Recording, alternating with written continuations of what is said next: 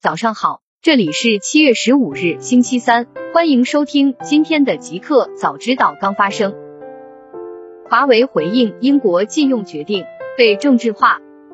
七月十四日消息，英国宣布最终决定停止在五 G 建设中使用华为设备。华为英国发言人 Edward Brewster 发表声明回应称，这个决定令人失望，这可能会让英国落入数字发展的慢车道。增加消费者的通讯开支，并加深数字鸿沟。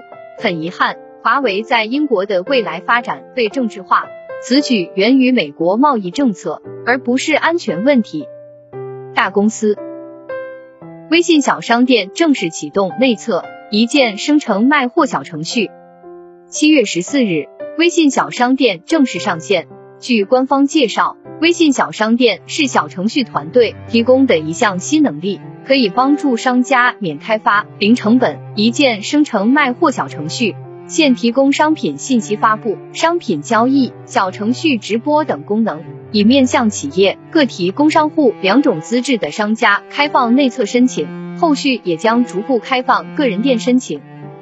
欧盟拟发布重大裁决，或影响苹果和 Facebook。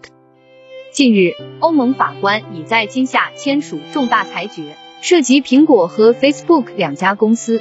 七月十六日，欧盟最高法院欧盟法院将发布具有约束力的判决，或可颠覆公司使用欧盟工具向大洋彼岸传输大量商业数据而不违反数据隐私规则的合法性。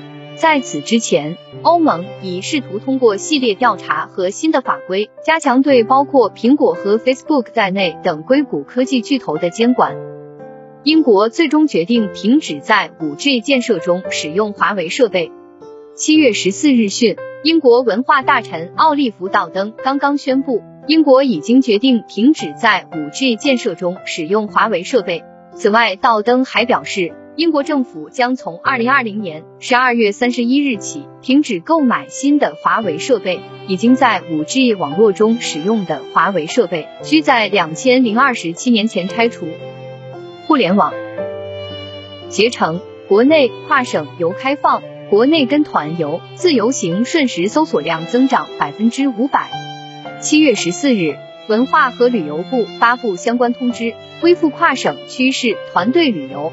携程平台数据显示，在该消息发布后，携程平台上度假、酒店、民航等各个板块搜索量迅速攀升。国内跟团游、自由行瞬时搜索量相比开放前上涨百分之五百，国内游客的暑假旅游意愿迅速被激发。罗永浩直播公司或浅石创投投资。七月十四日消息，消息人士透露，罗永浩直播公司刚刚获得浅石创投的投资，目前已签署投资协议。罗永浩目前直播的公司为北京交个朋友数码科技有限公司。天眼查显示，交个朋友成立于去年六月份，所公司由黄鹤百分之一百控股，郝希杰为监事，而郝希杰为子弹短线的快如科技 CEO。浅石创投成立于二零一五年六月，该基金由袁经纬创投、中国基金投资董事胡海清及袁默默运营副总裁郑毅联合发起。新产品，飞猪。将上线售价六十六元的飞猪韧性飞产品。据飞猪官方消息，公司将于七月十五日首次发售售价为六十六元的飞猪韧性飞产品。高德上线家人地图功能，家人可随时查看彼此的位置。七月十四日消息，用户在高德地图上搜家人地图，进入功能页，添加亲人即可组建家人地图。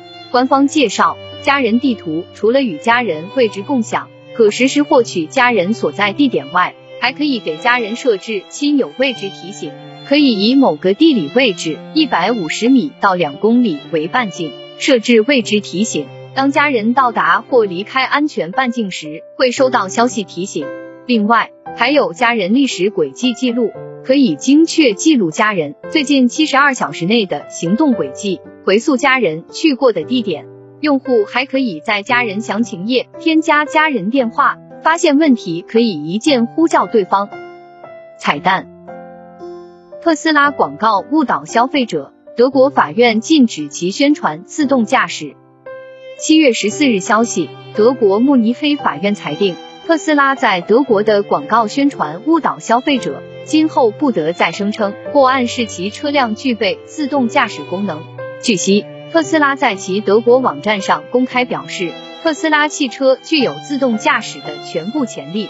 德国反不正当竞争保护机构认为，特斯拉对客户的承诺超出了其 Autopilot 辅助驾驶系统的实际交付范围。特斯拉广告宣传中有关自动驾驶系统 Autopilot 和全自动驾驶软件包功能的说法具有误导性。德国反不正当竞争保护机构的律师安德烈亚斯奥托富林还称。德国还不存在市区自主驾驶的法律框架，而特斯拉汽车的其他功能也没有达到广告中所宣传的那样。